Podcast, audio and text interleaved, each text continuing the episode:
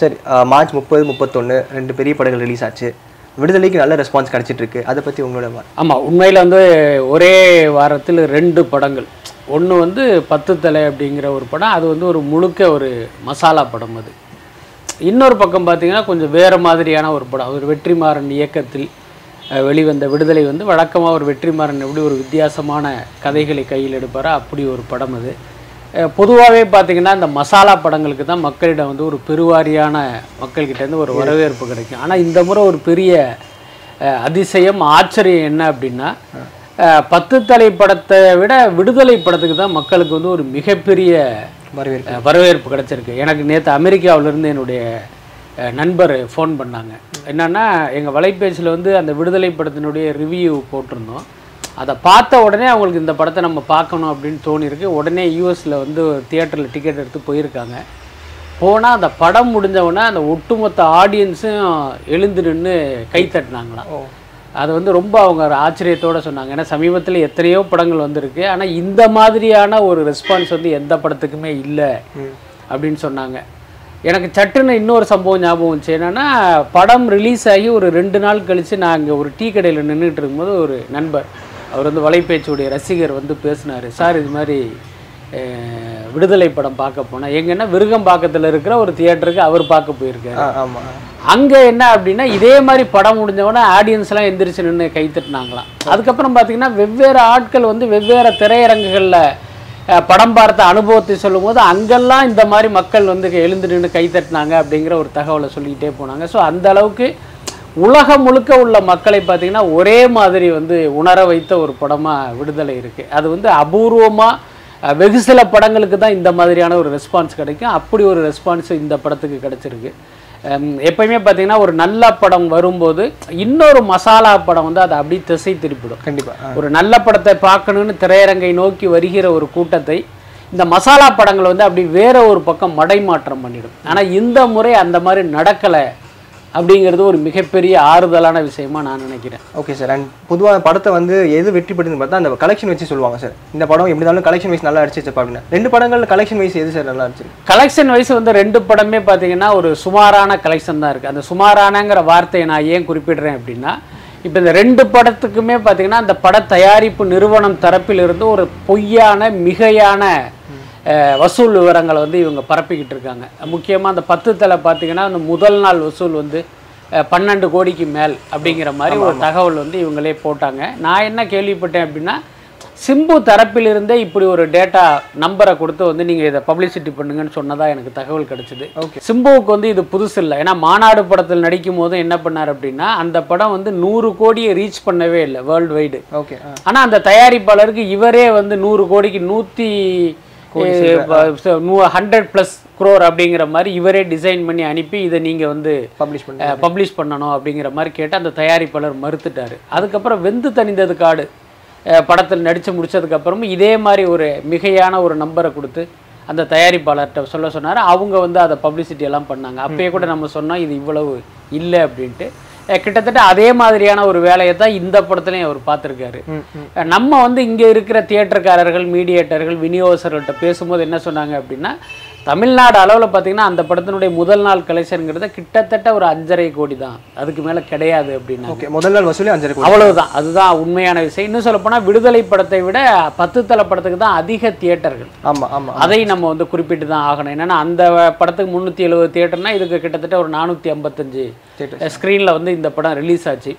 இப்போ விடுதலை படம் என்ன பண்ணாங்க அப்படின்னா இவங்க இந்த மாதிரியான ஒரு நம்பரை வெளியில் விடுறாங்க. நம்ம பங்குக்கு விடலாமேன்ட்டு அவங்க ஒன்று எட்டு கோடி ரூபா கலெக்ட் பண்ணதா என்னன்னா அவங்க பிஆர்ஓ மூலமாக ஒவ்வொரு மீடியாவுக்கும் வந்து அப்படியே அன்அஃபிஷியலாக சொல்கிறது இது மாதிரி எட்டு கோடி கலெக்ட் ஆகிருக்கிறதா அவங்க மீடியாவில் போடுங்க. அப்புறம் இந்த ட்விட்டரில் இந்த பெய்டு ப்ரொமோஷன் பண்ணுற ஒரு கூட்டம் இருக்குது அவங்ககிட்டயும் சில்லறையை வெட்டி விட்டு நீங்கள் இந்த மாதிரி போடுங்கங்கிற மாதிரி அங்கேயும் சொல்லிக்கிட்டு இருந்தாங்க. நம்ம இங்கே விசாரிக்கும் போது என்ன சொன்னாங்க அப்படின்னா அது கிட்டத்தட்ட ஒரு மூன்றரை கோடி தான் அது கலெக்ட் பண்ணியிருக்கு அப்படின்லாம் சொன்னாங்க.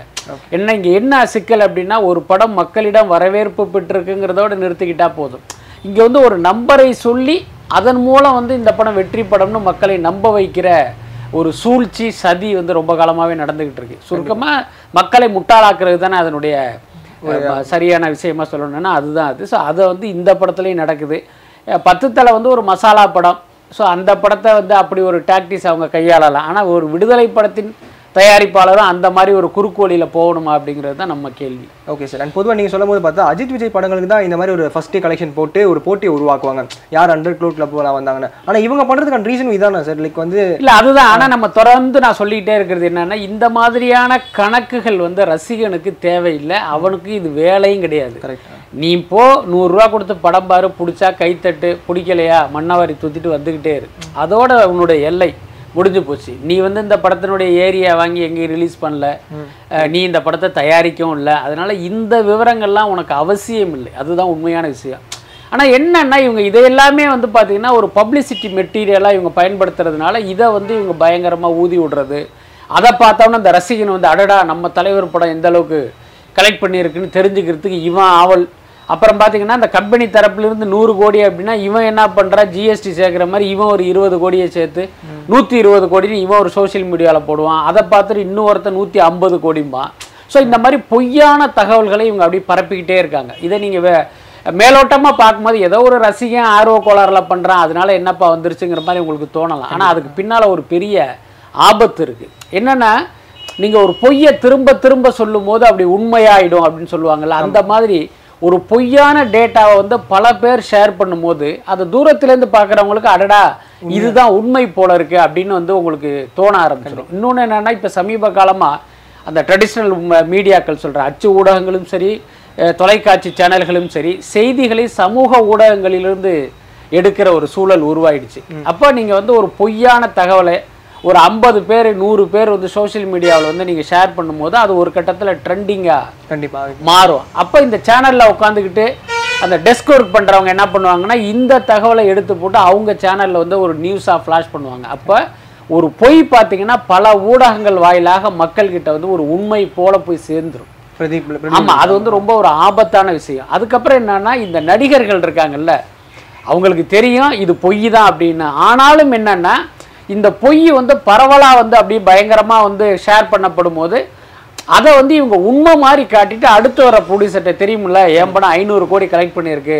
அப்போ எனக்கு நூற்றம்பது கோடி சம்பளம் கொடுங்கன்னு கேட்பாங்க. நிச்சயமா அவங்களுக்கு தெரியும் இந்த படத்தினுடைய உண்மையான கலெக்ஷன் என்னன்னு. அதே நேரம் இந்த பொய் வந்து ஒரு உண்மை மாதிரியான ஒரு தோற்றத்துக்கு வந்ததுனால அதையே தங்களுடைய சம்பளத்தை உயர்த்துவதற்கான ஒரு விஷயமா அவங்க பயன்படுத்துவாங்க. அப்போ ஒரு ரசிகன் ஆர்வ கோளாறுல செய்கிற ஒரு விஷயம் அது எந்த அளவுக்கு போய் பாதிக்குது அப்படிங்கிறத நீங்க புரிஞ்சுக்கலாம்.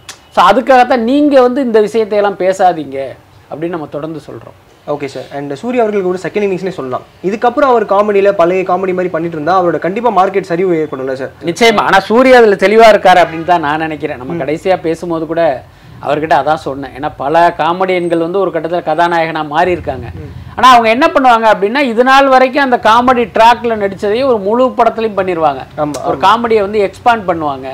அதனால தான் அவங்களால தொடர்ந்து வந்து அதுல நீடிக்க முடியாது. நீடிக்க முடியாது. ஆனா நீங்க வந்து ஒரு நாகேஷ் மாதிரியான ஒரு ரூட்டை நீங்க பிடிங்க. அவர் பாத்தீங்கன்னா ஒவ்வொரு இதுலையும் அவர் காமெடியன் தான். ஆனா அவர் ஏற்றிருக்கும் கதாபாத்திரம் சீரியஸா இருக்கும். அந்த ரூட்டை பிடிங்கன்னு கூட நான் அவர்கிட்ட சொல்லிட்டு வந்தேன்.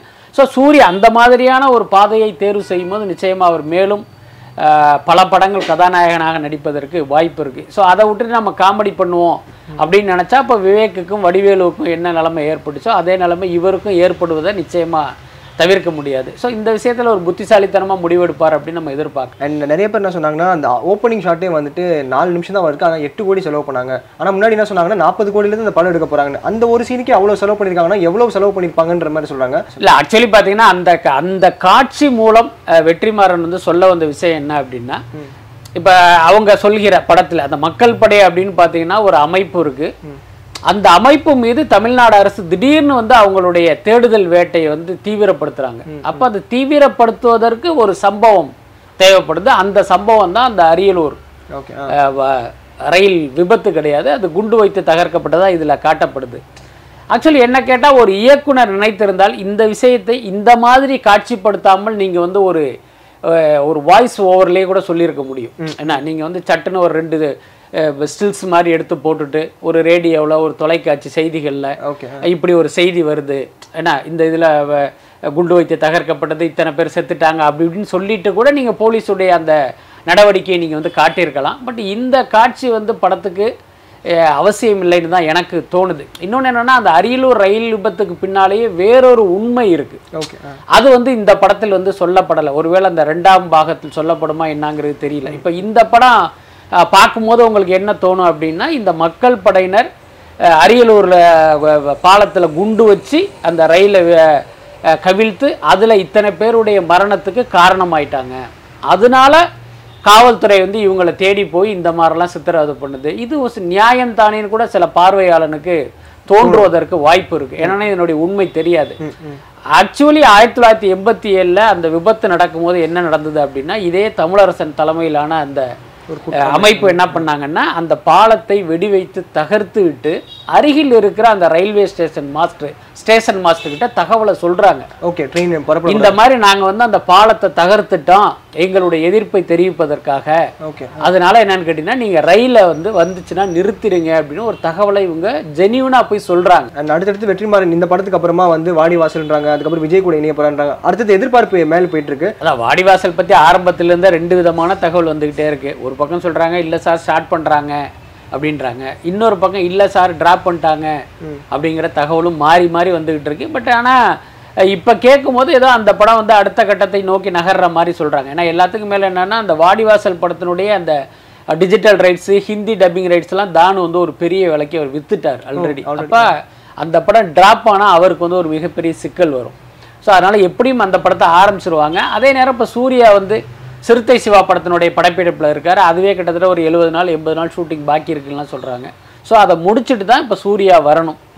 இதுக்கடையில் பார்த்தீங்கன்னா வெற்றிமாறன் அடுத்து இந்த படத்தை எடுக்க போறாரா? இல்லை வேற ஒரு படத்துக்கு போக போறாராங்கிறது தெரியல. பட் என்ன இருந்தாலும் வெற்றிமாறன் இந்த படத்தை முடிச்சதுக்கப்புறம் அந்த விடுதலை பார்ட் உடைய போஸ்ட் ப்ரொடக்ஷன் ப்ளஸ் ஒரு இருபது நாள் ஷூட்டிங் இருக்குலாம் சொல்கிறாங்க ஸோ அதை முடிச்சுட்டு தான் அவர் வருவார். பட் என்ன இருந்தாலும் பொறுத்து இருந்து தான் பார்க்கணும். விஜய் ஒரு இன்ஸ்டாகிராம்ல வந்து இப்போ ரீசெண்டாக ஜாயின் ஆயிருக்காரு. இதுவும் நிறைய பேர் என்ன சொல்றாங்கன்னா லியோக்கு இப்போ ஒரு ஆரம்பிச்சிட்டாருப்பா ஒரு ப்ரமோஷன் அப்படின்றாங்க. நீங்க எப்படி சார் பாக்குறீங்க இல்லை அதாங்க நடிகர்கள் வந்து மக்களோட வந்து இன்டராக்ட் பண்ணுறதுக்கு வர்றாங்க அப்படின்னா உங்கள் நலனுக்காக கிடையாது. அது முதல்ல நீங்கள் புரிஞ்சுக்கணும். இப்போ ஒரு நடிகர் ட்விட்டரில் இருக்காரு.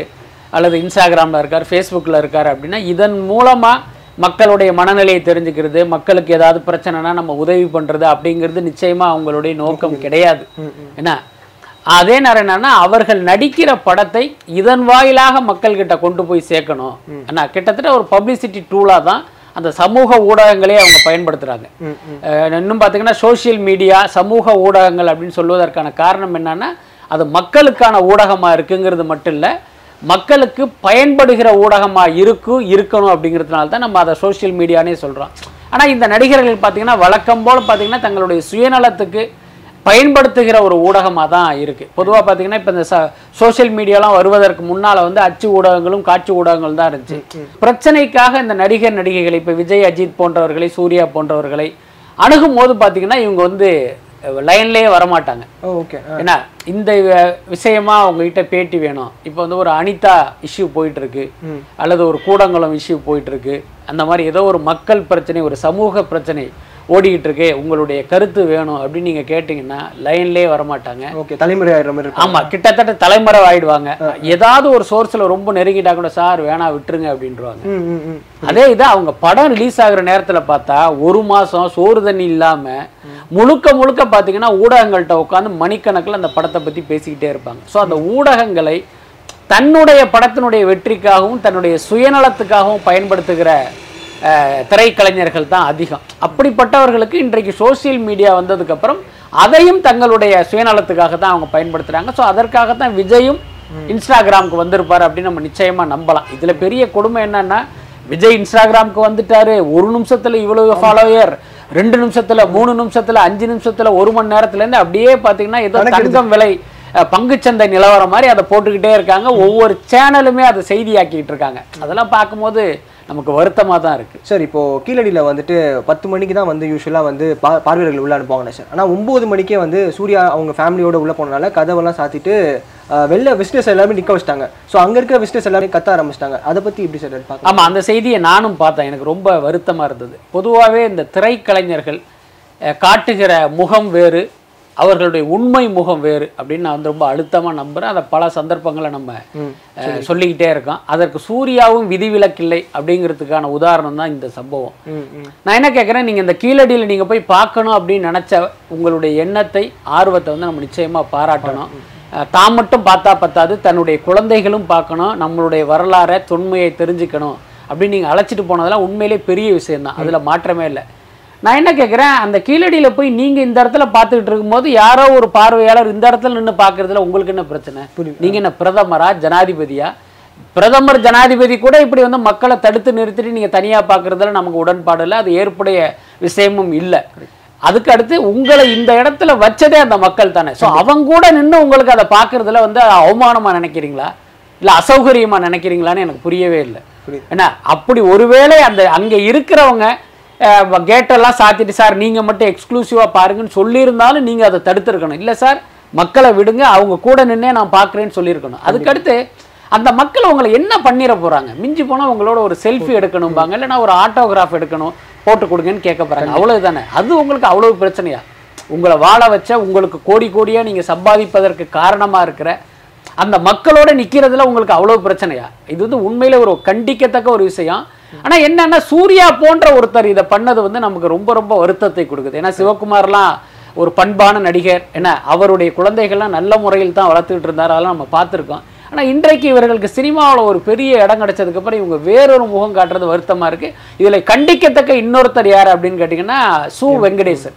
அவர் ஒரு எழுத்தாளர் ஒரு எம்பி அதை விட ஒரு கம்யூனிஸ்ட் கட்சியை சேர்ந்த எம்பி என்ன இப்ப மத்த ஒரு அதிமுக திமுக எம்பினா கூட நம்ம அவங்கள கணக்கில் எடுத்துக்க வேணாம் அவர்கள் அப்படித்தான் இருப்பார்கள். ஆனா நீங்க ஒரு கம்யூனிஸ்ட் கட்சியை சேர்ந்த ஒரு எம்பி வந்து இந்த மாதிரியான ஒரு செயலுக்கு வந்து துணை போகலாமா? சொல்லப்போனா சூர்யாவை கண்டிப்பதை விட இந்த சு வெங்கடேசன் எம்பி வந்து மிக மிக கண்டிக்கத்தக்க ஒரு செயலை பண்ணியிருக்காரு அப்படின்னு தான் நான் நினைக்கிறேன்.